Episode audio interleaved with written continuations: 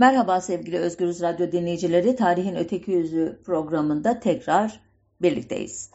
Epeydir Ermeni kökenli Türk mü, Türk Ermenisi mi, Türkiye'li Ermeni mi, e, Türkiye Cumhuriyeti'nin Ermeni vatandaşı mı veya Türk edebiyatı mı, Türkçe edebiyat mı gibi alt başlıklar etrafında sosyal medyada epeydir süren Türkiye'li mi, Türk mü tartışması devletin en yüksek katından yapılan bir müdahaleyle yeni bir boyut kazandı. Bundan böyle İngilizce belgelerde Turkey yerine Türkçe fonetiğe uygun bir şekilde Türkiye yazılması 3 Haziran 2022 tarihinde Birleşmiş Milletler tarafından onaylandı. E, bu değişiklikle uyumlu olduğu sanılarak e, Turkish Airlines'ın adının Türkiye Airlines yapılması konusunda ki e, Cumhurbaşkanlığı kararnamesi kamuoyunun tepkisiyle alel ecele geri çekildi ama gelecek dönemde bu konudaki tartışmalar sürecek gibi görünüyor. Ben de bu haftayı bu ülkenin adının tarihçesine ayırdım. Son e, değişikliğin öncülü e, 2008 yılında atılmıştı aslında. Türkiye Büyük Millet Meclisi Başkanlığı'na dönemin Başbakanı Recep Tayyip Erdoğan'ın e, yazılı olarak e, cevap vermesi için e, notu ile Süleyman Yağız adlı DSP İstanbul Milletvekili 23 Nisan 2008 günü bir soru önergesi vermişti. Süleyman Yağız önergede Türkiye diye oku, e, yazılan Turkey kelimesi Osmanlı İmparatorluğu'nun son zamanlarında ilk defa İngiliz kaynaklarında biraz da alay ifade ederek kullanılmıştır. Bazı ülkeler kendilerini great, eşittir büyük, önemli olarak nitelerken ülkemizin İngilizce'de bir kümes hayvanının ismiyle anılması kabul edilemez. Bu kelime iticiliği ve ülkemizi ne şekilde ifade edeceği düşünülmeden biz Türkler tarafından da kullanılmış ve kullanılmaktadır. Oysa özel isimler başka dilde de aynı şekilde yazılır diyor. Ardından da Habeşistan'la ilgili bir örnek veriyordu. Diyordu ki bir zamanlar Habeşistan olarak bilinen ülke tüm dünyayı adının Etiyopya olduğunu ve bundan böyle Habeşistan olarak gönderilen hiçbir postanın alınmayacağını açıklamıştır. Sonunda tüm dünya Etiyopya adını kullanmaya başlamıştır. Ondan sonra da tekrar e, Turkey meselesine gelip Cumhurbaşkanı e, başta olmak üzere tüm görevlilerin önünde Hindi anlamındaki Turkey kelimesinden rahatsız olup olmadıklarını yeniden soruyor ve e, öneri olarak da e, Türkiye Cumhuriyeti ifadesinin karşılığı olan Republic of Türkiye biçimini öneriyor idi. Önergeye o zamanlar ne cevap verildiğini araştırmadım, gerek de duymadım. Ama 2022'deki e, Birleşmiş Milletler kararı e, doğrusu Süleyman e, Yağız'a da bir şeyler borçlu diye düşünüyorum işin e, espri e, tarafından. Gelelim bu iddia doğru mu? Yani Türkiye yazımıyla, Turkey okunumuyla elbette İngilizce'de e, karşımıza çıkan bu adlandırma e, ülkemizi bir kümes hayvanının adıyla anılması anlamına mı geliyor? Hayır, peşinen onu söyleyeyim. Ülkemizin adı bir kuşun, daha doğrusu bir hindinin adından ilham almış değildir. Tersine bu kuşun adı Hindinin adı ya da daha doğrusu ki biraz sonra bunun neye tekabül ettiğini biraz daha açacağım. Ülkemizin adından geliyor. Ee, yaşadığımız ülkenin e, adının bugünkü şekli alması da o kuşa e, İngilizce'de Turkey denmesinden çok önce. Bunu e, tarihsel belgelerden e, size aktarayım e, bu tezimin altını öyle doldurayım.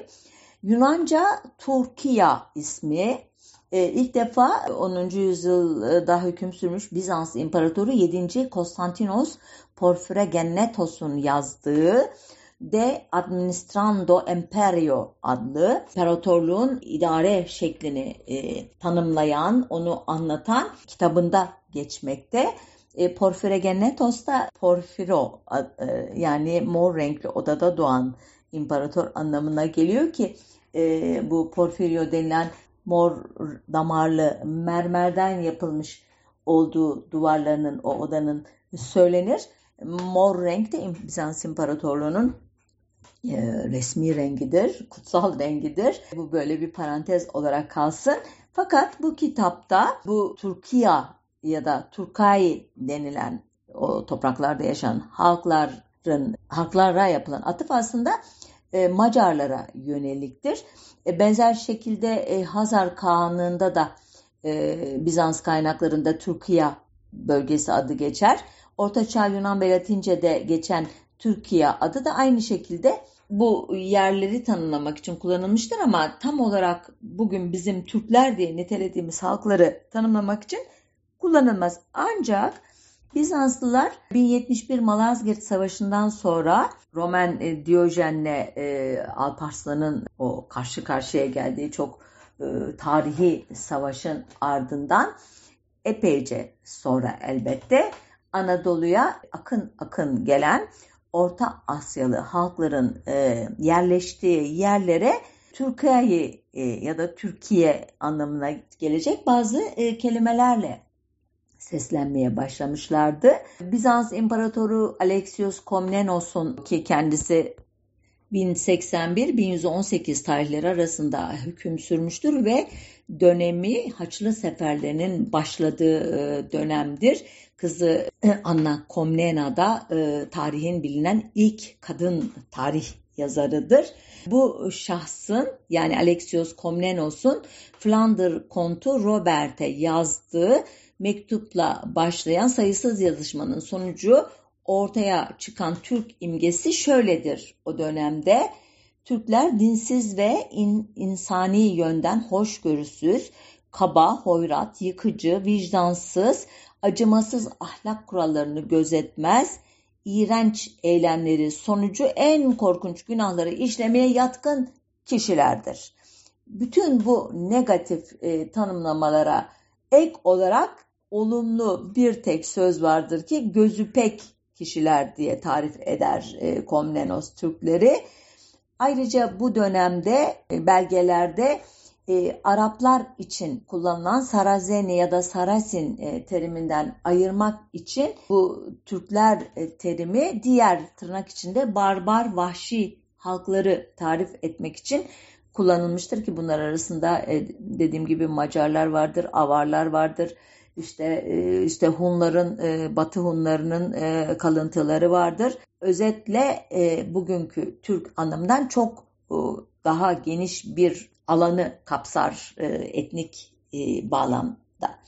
11. yüzyıldan itibaren yani Malazgirt Savaşı'nın ardından itibaren değişik kaynaklara göre 20, 22 veya 24 boydan oluşan Oğuzların bir bölümü Orta Asya steplerine geçerek e, Kaşgarlı Mahmud'un Rum ili dediği Anadolu'ya doğru akmaya başlamışlardı. Kökenleri konusundaki tartışmaları bir yana bırakırsak Oğuz boylarının Anadolu'ya gelmelerinden itibaren Bizans belgelerinde Turkoi yani Türkler veya Turçia yani Türkiye e, daha sık boy göstermeye başladı e, örneğin Bizans tarihçisi Skilitses e, Büyük Selçuklu İmparatorluğu'na ait yerleri tanımlamak için Türkiye e, diyordu veya o dönemin papalık belgelerinde Barbarorum Türki yani barbar Türkler terimini okuyabiliyordu. Birinci Haçlı Seferi'ne katılan bir papaz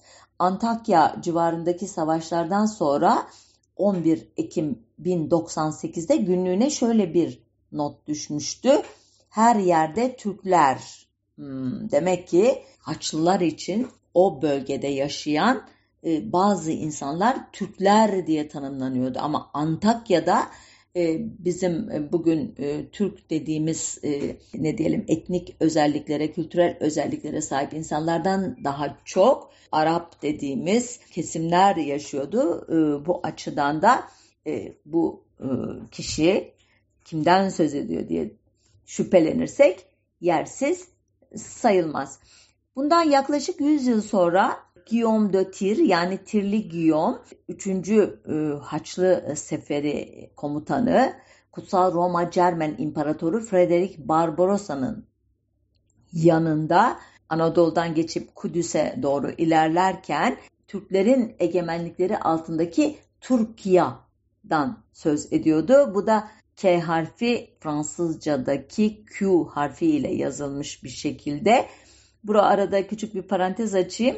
E, Frederick Barbarossa'nın e, bu sefer sırasında Göksu, Silifke ya da Tarsus Irmağı diye anılan o ırmağa düşerek boğulduğu biliniyor 1190 yılında. E, bunun nedeni konusunda farklı anlatılar var. Bazı tarihçilere göre imparator çok sıcak olan bir günde serinlemek için ırmağa atlamış ve suyun çok soğuk olması yüzünden kalp krizi geçirip boğulmuştu. Ee, bazılarına göre e, atının ayağı sürçmüş, imparator ırmağa düşmüş ve çok ağır bir zırh giydiği için yahut düşerken başını bir kayaya çarptığı için e, suya batıp boğulmuştu. Son versiyona göre de e, nehir kenarında kamp kuran e, imparator ve askerleri herkes uyumaktayken iki kişi e, ırmağa girmişler. E, su içlerinden birini alıp götürmekteyken imparator e, yardım etmek istemiş ama kendisi de suyun akışına karşı koyamayarak boğulmuştu. Bu sonuncu pek e, demokratik bir imparator tarifi yapıyor ama o suya girdiği kişiler kimlerdi, ne maksatla suya girdiler gibi hayal gücümüzü de e, zorlayan bir anlatı bu arada. Aradan yıllar geçti. 50 yıl kadar ya da 40 yıl kadar 1228 yılında bir başka Haçlı şövalyesi Bavyeralı şahir Tannhäuser Haçlı Seferi şarkısı diye anlam baladında şöyle diyordu. Sert esiyor rüzgarlar yüzüme karşı barbarlıktan sert ve can yakıcı esiyorlar Türkayı tarafından. Hmm. Burada barbarlık ve Türkayı, Türkiye yazımıyla ü noktalı ve bugünkü yazılıma çok yakın bir şekilde e, kağıda geçmiş olan bu terim e, iki dizede ard arda tekrarlanarak bize barbarlık ve Türkler arasındaki ilişkiyi biraz daha somut bir şekilde aktarıyor. Ancak 1270'lerde o dönem Bizans olan ülkeden, onun başkenti Konstantinopolis'ten ve o e, imparatorluğun Anadolu topraklarından geçen İtalyan seyyah Marco Polo'ya göre e, Türkmen ilinde üç çeşit insan yaşıyordu. Biri Türkmenlerdi ki bunlar Muhammed'e taparlar, basit insanlardır ve kaba dilleri vardır. Dağlarda ve vadilerde yaşarlar ve hayvancılıkla geçinirler. Çok kıymetli atları ve büyük katırları vardır diyor Marco Polo. Ve diğer üç çeşit insanın ikisini de öteki şehirlerde ve kalelerde yaşayıp ticaret ve sanatla uğraşan Ermeni ve Rumlar olarak tarif ediyor. Ee, Marco Polo'nun sözünü etmediği başka yerli halkları da biz sayalım. O tarihlerde Bizans ülkesinde Cenevizliler, Venedikliler, Amalfiller, e, gibi İtalyan koloni halkları, e, Lidyalılar, Frigyalılar, Galatlar gibi antik dönem halklarının ardılları, Kürtler, Süryaniler, Ezidiler, Lazlar, Gürcüler gibi pek çok halk yaşıyordu. Buna bağlı olarak Anadolu ile yoğun bir e, alışverişte bulunan e, İtalya'nın Venedik ve e, Cenova kentinin tüccarları 13. yüzyıldan itibaren bu diyardan Türkçe'ye diye söz etmeye başladılar. Bu kullanım giderek yaygınlaştı. İtalya'dan diğer Avrupa dillerine geçti. İngilizceye de böyle girdi. Büyük harf T ile Turkey ya da okunuş ile Turkey İngilizce'de bir kuşun adı değil, Türklerin yaşadığı diyar anlamına yerleşti. E, Orta Çağ İngilizcesinde ilk defa e, 1369 yılında e, şair Saucer tarafından e, kullanıldı. Bu dönemde Kur'an e, Latince'ye aktarılırken Al Koranum Turkikum adını almıştı. Müslüman olmaya da Türk olmak deniliyordu. Gelelim kuşun adının e, Türkiye adıyla kesişiminin tarihine. E, Halil Berktay yıllar önce bir yazı yazmıştı. Oradan e, aktarıyorum e, şu sözleri. Hindi aslında sadece Amerika kıtasının yerli kuşudur. İngilizler bu kuş ile 1492'de Amerika kıtasını keşfeden Kolomb'dan sonra Amerika'nın kolonizasyonu sırasında karşılaştılar. Bir teşhis hatası yaptılar. Gine tavuğu ile aynı kuş sandılar. Gine tavuğu Osmanlı üzerinden Avrupa'ya yayılmıştı ve bu yüzden Turkey cock, Türk horozu diye anılıyordu. Dolayısıyla İngilizler Kuzey Amerika'da gördükleri kuşa da Turkey cock, Turkey bird veya kısaca Turkey demeye başladılar.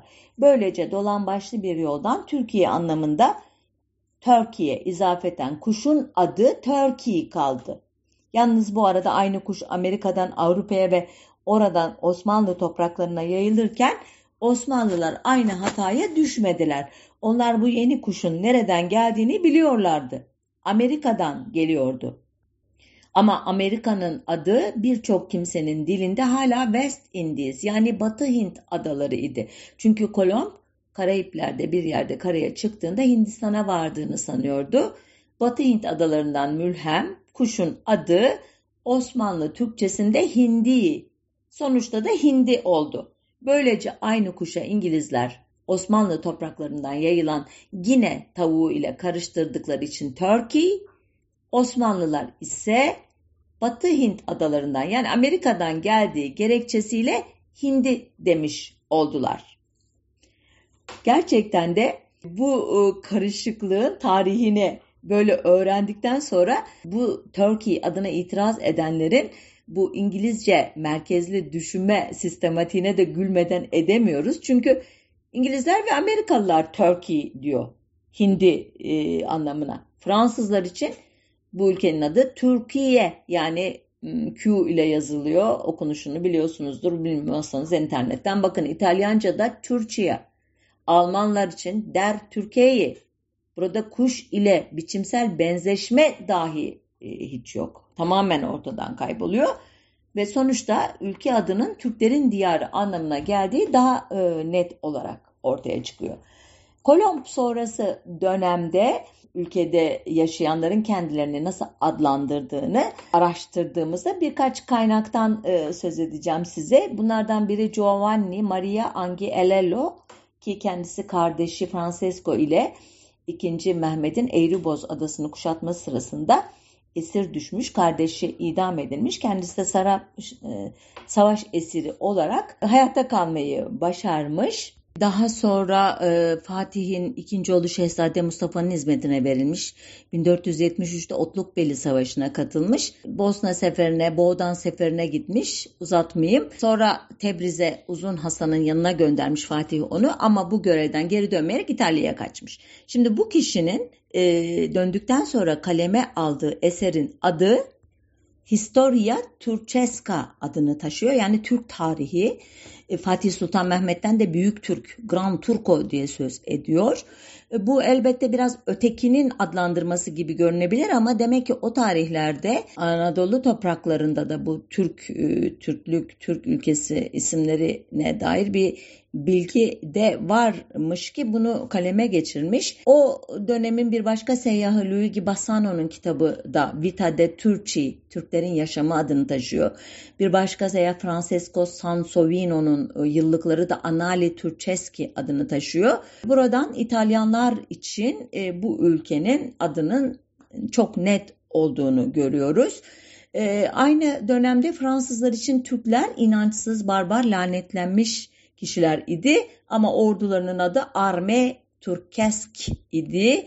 Ülkenin adı Terre de Turquie idi ki Montaigne'in denemelerinde de L'Empire du Türk diye daha görkemli bir şekilde Türk İmparatorluğu diye karşımıza çıkacaktı. İngilizlere geçersek 1638'de yayınlanan e, Richard Cornwallis'in General Histories of the Turks e, adlı kitabına göre Türkler yine yeryüzünün en dehşet verici insanları ancak aynı dönemin e, ünlü tiyatro yazarı Shakespeare'de Terrible Türk, dehşet engiz Türk e, çoklu anlama sahip az çoğunlukla olumlu bir anlamı da var ama Otello'da e, uğursuz ve sarıklı Türk, iftiracı Türk, sünnetli köpek veya Venedik tacirinde inatçı Türkler gibi negatif kullanımlarına da rastlıyoruz İngiliz dilinde. Bu topraklarda kurulu devlete ne ad verdikleri konusunda biraz önce Montaigne'in e, L'Empire du Türk'ünden söz etmiştim ama İtalyanlar ve Fransızlar da daha çok 1600'lerden itibaren Otma, Ottomano e, ya da Utmani Arapça telaffuzuyla yani Osman'a ait veya on, onun ülkesine ait anlamına gelen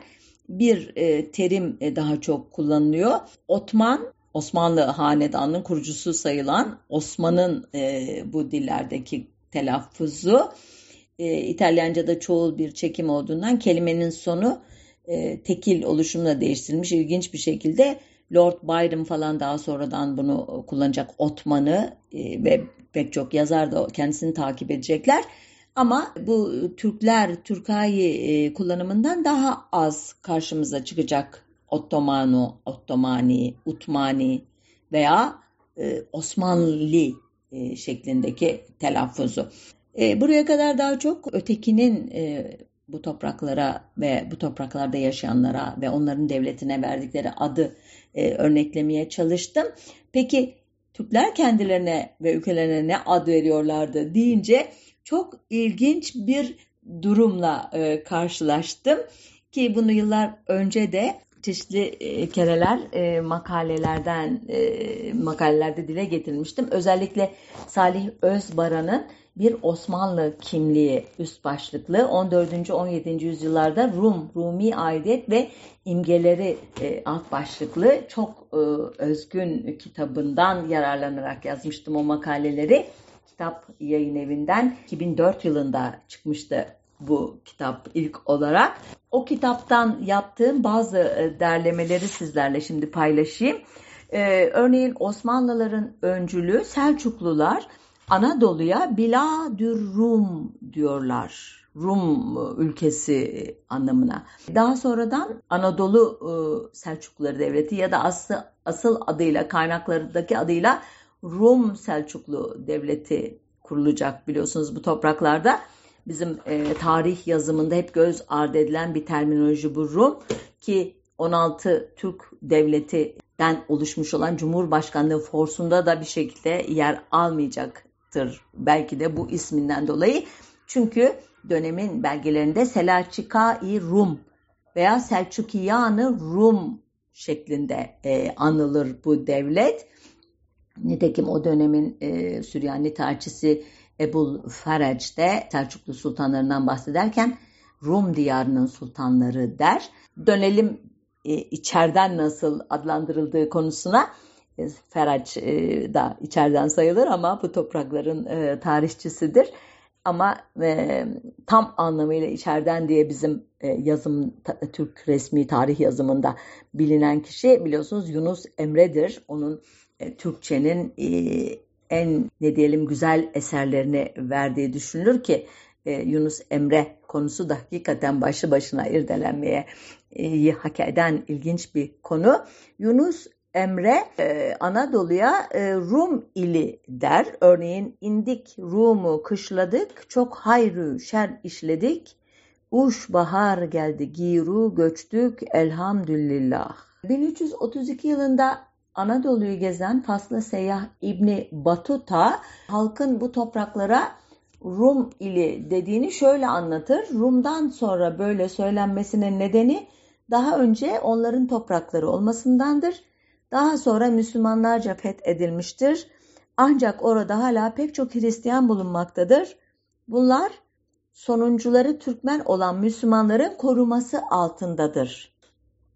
İlginç terimler farkındaysanız Rum, Müslüman, Türkmen ve koruma, himaye, zımnilik ondan söz ediyor ki İbni Batuta'nın e, Fas'tan e, başlayıp e, ta işte e, Java adalarını Endonezya'ya kadar e, süren seyahati sırasında görüp e, kaleme aldıkları hakikaten bir hazine e, değerindedir. Bir süre sonra e, Batuta'dan Osmanlı tahtının sahibi olacak Yıldırım Beyazıt'ın unvanının dahi Sultanı İklimi Rum olması, e, Zafername adlı eserin yazarı Nizamettin Şami'nin Timur'un 1402'de Yıldırım Bayezid'e karşı kazandığı zaferi Rumiyana ve Sultan-ı Rum'a karşı kazanılmış bir zafer olarak tarif etmesi veya 1402-1413 yılları arasındaki fetret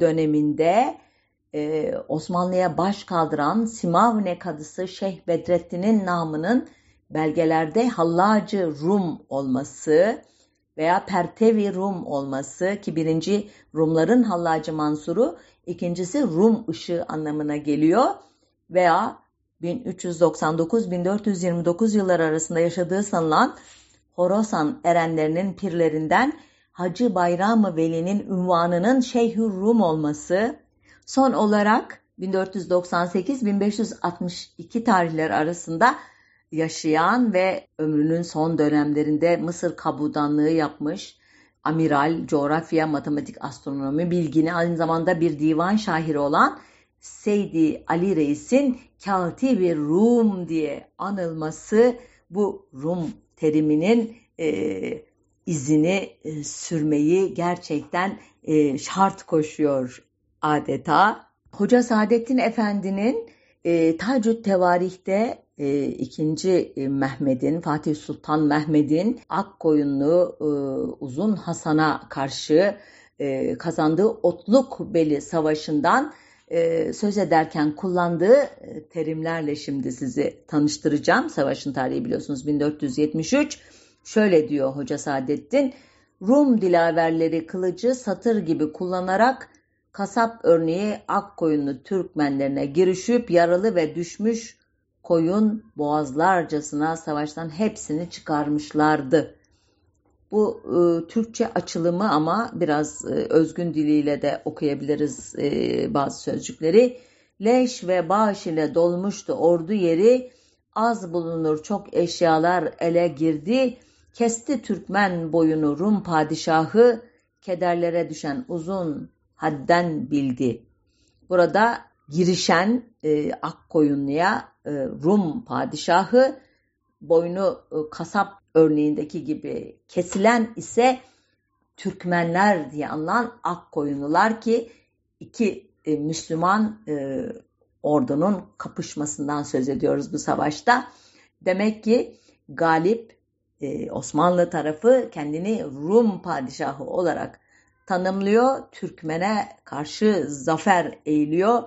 Bu da ilginç bir not olarak kalsın.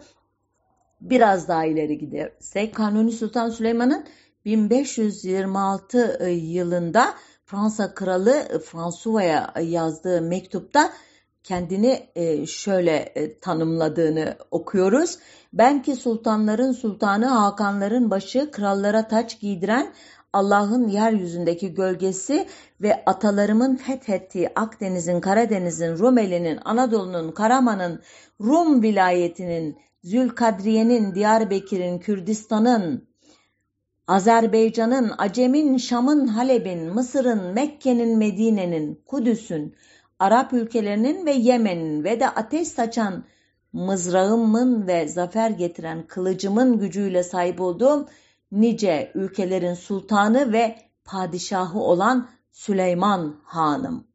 Hmm, bu kadar uzun bir e, sıfatın içerisinde e, dikkatinizi çektiğini tahmin ediyorum. Rum vilayeti var, Kürdistan var ki bugün e, ikisi de adeta yasaklı kelimeler. Yine 1538'de Kanuni Sultan Süleyman kendine e, bir başka e, e, belgede şöyle tarif ediyor. Ben Bağdat'ın ve Irak'ın şahı, Roma topraklarının Kayseri ve Mısır'ın sultanı. Buralarda Roma toprakları derken Rum toprakları diye okuyalım. Padişahların e, kendini e, tarif edişi kadar elbette dönemin e, şairlerinin, e, vakanüvislerinin de kullandığı terimleri bilmek önemli. Kitap Yayın Evi tarafından 2005'te yayınlanmış Dünyada Türk İmgesi adlı e, değerli kitapta bir makalesi olan e, Hakan Yusuf Erdem'den şimdi aktarıyorum. 1599 e, Kahiresini tasvir ederken Osmanlı tarihçisi, şairi Gelibolu Mustafa Ali'nin emperyal kibirle yaptığı şu tasvire bakın şimdi de ki sadeleştirilmiş dille aktaracağım. Sözün kısası Rum iyidir, Arap tilkilenmekte zaten köpektir. Gerçi Acemler nazik tabiatlı olurlar ama onların çoğu münafıktır, ara bozucudur. Kıskançlığı ve düşmanlığı Rumlara bırakmaz, ateşle suyu bir bardağa koyar. Rum Acem'den yüz defa üstündür, bu sözü yalanlayanlar köpektir. Demek istiyorum ki eskiden Acemlerin uluları akıl ve bilgiyle ün almış iken şimdi onlarda bu hal yoktur. Bu e, ifadelerdeki e, Acem'den yüz defa üstün olan Rum elbette bugünkü e, Türkler, Acem dediği İranlılar, Fars, Farisiler, Arap'ta bildiğiniz e, gibi Araplar. Bunun bir arızi e, kullanım olduğunu düşünebilirsiniz. Çünkü 1599 oldukça ileri bir tarih. Hala Rum ifadesi nasıl oluyor da karşımıza çıkıyor diyebilirsiniz.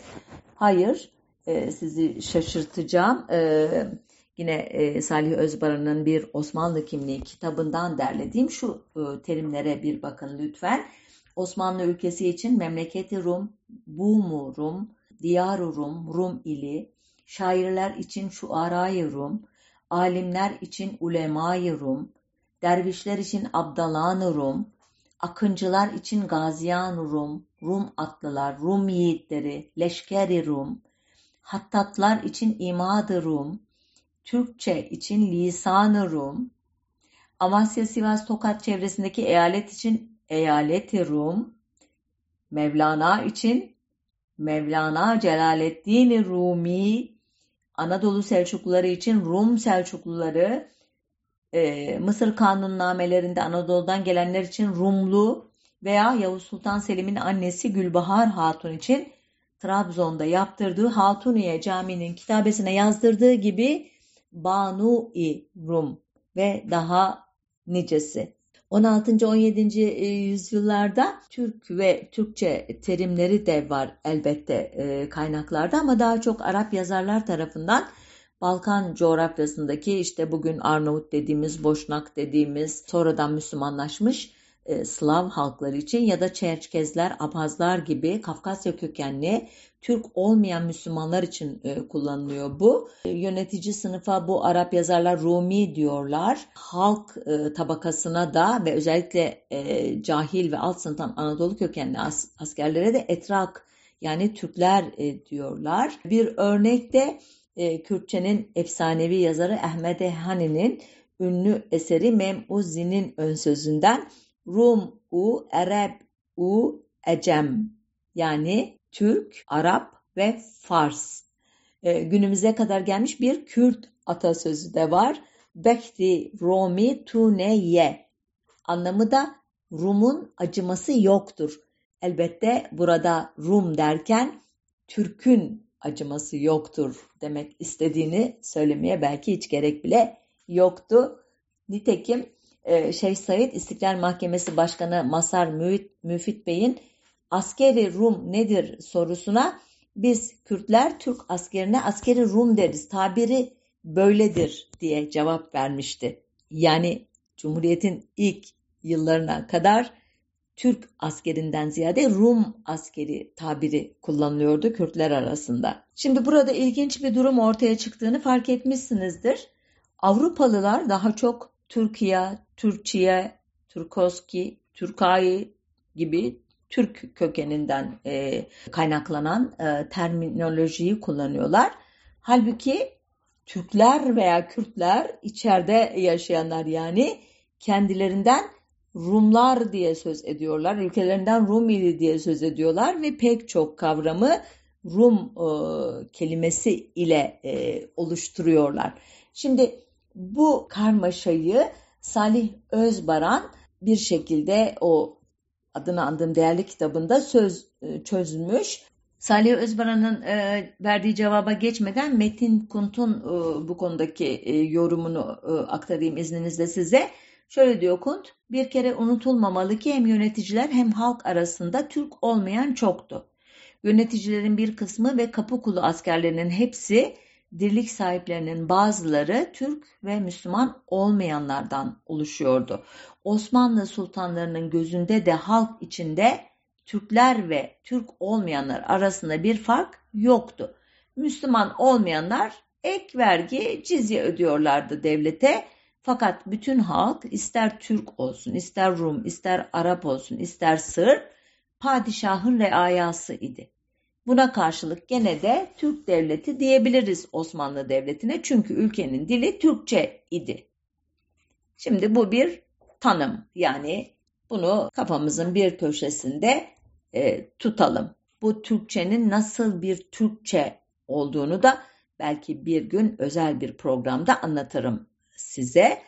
Ee, günümüzde Osmanlı Devleti'nin kurucusu kabul edilen Osman Gazi'nin Oğuzların Kayı boyundan olmadığı, hatta Oğuz boylarının askeri bürokrasisine bile dahil olmayan cesur bir maceracı olduğu, Osman adının çoban anlamına gelen Otman kelimesinden türediği, Osman adının ise kendisine İslami bir meşruiyet kazandırmak için daha sonradan yaratıldığı kanısı gayet güçlü olsa da Osmanlı hanedanının etnik olarak Türk kökenli olduğu genel olarak kabul ediliyor.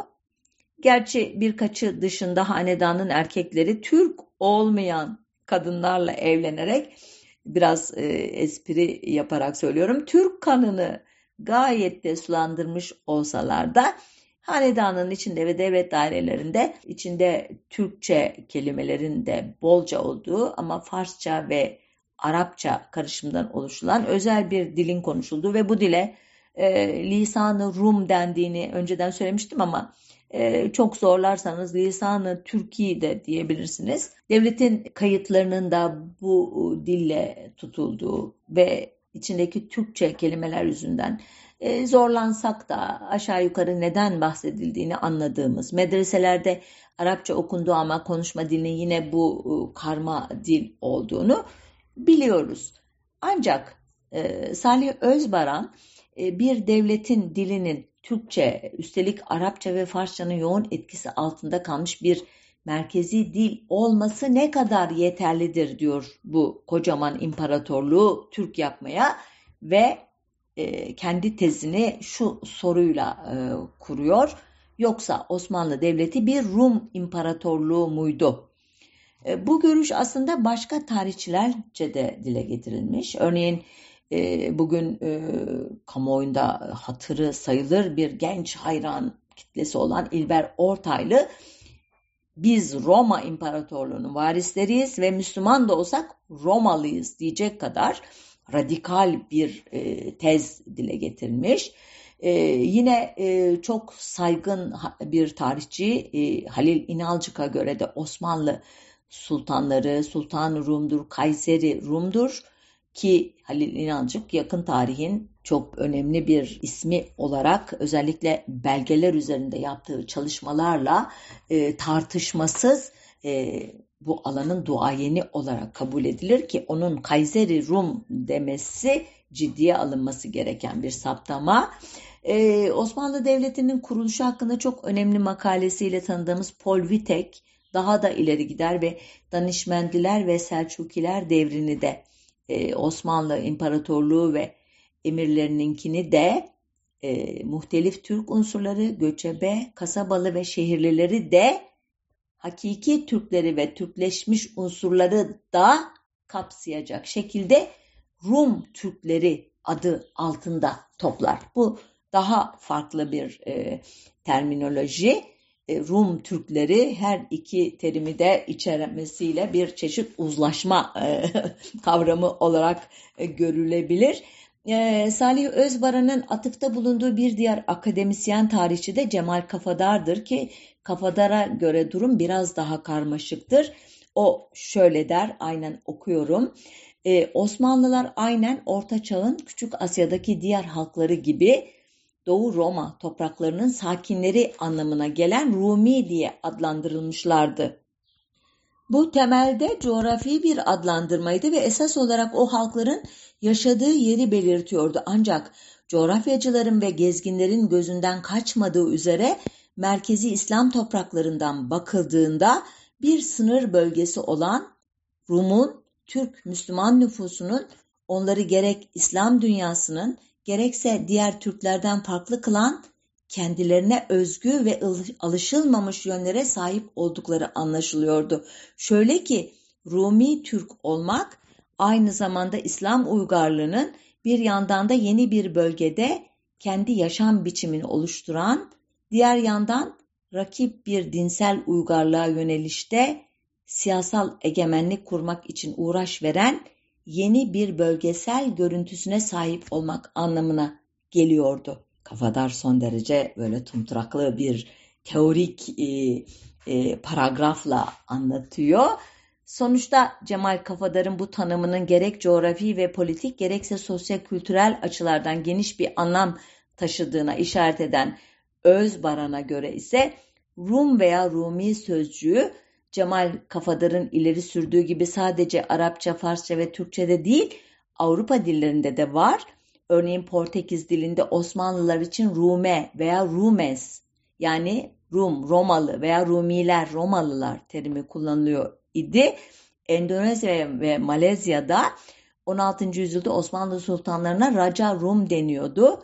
Doğu Afrika'daki Mogadishu, Mombasa'da yerli halk Portekizli sömürgecilere karşı Rum'dan yani Osmanlı'dan medet umuyorlardı. Yine Salih Özbaran'ın dikkatimizi çektiği gibi Portekiz dilinde Turçia, Ottomanos, Turkeska, Turku Imaois, Turkos gibi terimler de vardı ki bunlardan Ottomanos araya böyle giriverdi aslında onu en sonunda söylesem daha sağlıklı olurdu. Ama fark ettiğiniz üzere çoğu e, Türk kökeninden türemiş kelimeler. Biri de Ottomanos eyvallah. Peki bu terimler ile Rum arasında ne fark vardı diye merak etmiş Salih Özbaran. Bunun ip uçlarını ararken 1534 yılında Hindistan'ı ziyaret eden Portekizli botanikçi Garcia da Horta'nın e, bir e, metnine rastlamış bir hatırat bu. O hatıratta şöyle bir paragraf e, varmış onu aktarıyor bize. Diyor ki Garcia da Horta, Hindistan'da egemen güçler arasındaki savaşlara tanık olurken beyaz bir askere birçok kez Türk olup olmadıklarını sordum. Yanıtı hayır oldu. Sadece Rume olduğunu söyledi. Başkalarına Rume olup olmadıklarını sorduğumda da hayır dediler. Biz Türk'ten başka bir şey değiliz dediler. Birinin diğerinden farkının ne olduğunu sorduğumda ise bana bunu anlayamayacağımı söylediler. Çünkü ben bu ülkelerin adlarını bilmiyordum. Dilleri de bana bir şey ifade etmiyordu. Yani Türk ile Rum arasında ciddi bir fark vardı ki birine Türk müsün deyince hayır ben Rum'um, diğerine Rum musun deyince hayır ben Türk'üm cevabını alıyordu. Ama bu farkı anlayamayacağını söyleyerek çok ince bir mesele olduğunu da ima ediyordu bu kişiler e, anlaşılan da Garcia, Garcia da ortaya özür dilerim. Buraya kadar anlattıklarımı özetlersem Cemal Kafadar'a, Halil İnalcık'a ve Salih Özbaran'a göre çok dilli, çok etnili, çok dilli Osmanlı Devleti daha sonraki e, adlandırmayla Osmanlı İmparatorluğu sadece bir Türk devleti değildi. Nitekim Osmanlı İmparatorluğu kendine hiçbir zaman Türk İmparatorluğu demedi. Biraz önce defalarca vurguladığım gibi Sultan Rum dedi, Sultanı e, Rum, Acep, e, Acem, Arap, Türk ve Deylem'in sultanı dedi. E, Memaliki Osmaniye dedi, Memaliki İslamiye dedi veya Devleti Ali Osman dedi. Mesela Selaniki'nin tarihinde Devletü Saltanat Rum diyor ama Naima'da Memaliki Mahruseyi Şahane diyor.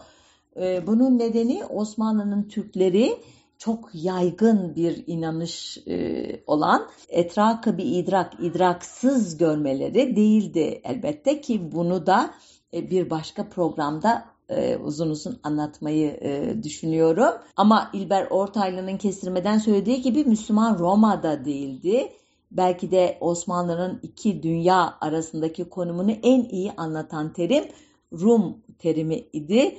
Günümüzde bu terime e, yüklenen olumsuz ve dar anlamları düşününce Salih Özbaran'ın e, tezine pek çok kişinin uzak duracağını tahmin ediyorum ama bence üzerinde düşünmeye değer bir tez. Bilmem ne dersiniz? Sohbetimizi bağlayalım.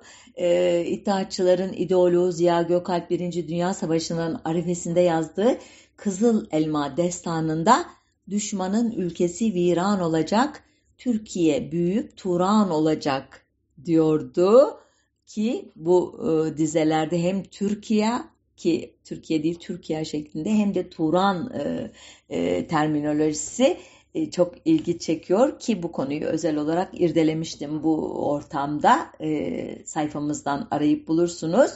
Ama savaşın seyri e, Turan'ın bir hayal olduğunu, kurtuluşun ise Anadolu'ya çekilmekte olduğunu acı bir şekilde göstermişti bildiğiniz üzere. Daha 1912'de e, İttihatçı Aydınlar tarafından kurulan Türk Ocağı'nın ikinci kongresi de ancak 14 Haziran 1918'de savaş e, biterken toplanmıştı. E, kongrede e, Türkiye ve Anadolu terimleri etrafında da epey tartışmalar yaşandı. Ocağın nizamnamesinin ikinci maddesinde yazan ocağın maksadı Türklerin harsi birliğine, medeni kemaline çalışmaktır. Ocağın faaliyet sahası bilhassa Türkiye'dir ifadesindeki Türkiye, Ziya Gökalp'in formüle ettiği dünyadaki bütün Türkleri çatı altında toplamayı hedefleyen Büyük Turan ülkesi, ülküsünü ima ediyordu aslında. 16 Temmuz 1918 tarihli Vakit gazetesinde Köprülüzade Mehmet Fuat, 19 Ağustos 1918 tarihli Tercüman-ı Hakikat'te Ağaoğlu Ahmet e, Anadolu'ya karşılık Türkiye teriminden yana olduklarını e, açıklayan yazılar yayınladılar. Halide Edip 23 ee, Ağustos 1918 tarihli vakitte Türkiye'cılık yoktur başlıklı yazısında önce geri adım atarak büyük Türkçülüğe, Turancılığa bağlılığını dile getiriyor. Sonra müşterek idealin geniş yolunda herkes kendi mahallesinden çarpık sokağından yürüyerek gidebilir diyerek çizgisini koruyacağını ima ediyordu. Ee, Anadolu'da Nisan 1920'de açılan Büyük Millet Meclisi'nin başında Başlangıçta herhangi bir coğrafi isim yoktu. Çünkü o günlerde iddiaçılığa kuşkuyla bakan e, kesimleri ikna etmek için gerektiğinde Lazistan, Kürdistan gibi etnik çağrışımlı, gerektiğinde Anasırı İslamiye gibi dini ama kapsayıcı olduğu düşünülen ter, terimler kullanılıyordu. Daha sonra Mustafa Kemal bazı konuşmalarında Anadolu Büyük Millet Meclisi, bazı konuşmalarında Türkiye Büyük Millet Meclisi demeye başladı. Nihayet 8 Şubat 1921 tarihli Bakanlar Kurulu kararnamesiyle Türkiye Büyük Millet Meclisi adı resmileşti. Bu kurulması hedeflenen yeni devletin isminin ilk ortaya çıkışıydı. 1921 e, tarihli Teşkilatı Esasiye Kanunu'nun aksine 1924 e, Anayasası'nda e, vatandaşlık kavramı bir tanım olarak yer almıştı. Bu tanım 88. maddede Türkiye ahalisine din ve ırk farkı olmaksızın vatandaşlık itibariyle Türk ıtlak olunur şeklinde idi. Burada noktayı koyuyorum vahşi, çirkin, idraksiz Türk'ten ne mutlu Türk'üm diyene giden yolu da bir başka zaman anlatırız ki bu e, hikayenin elbette ana e, kavramını Türk nedir, Türk milleti nedir, Türk vatandaşı nedir gibi terimler oluşturacak. Hoşçakalın, sağlıcakla kalın.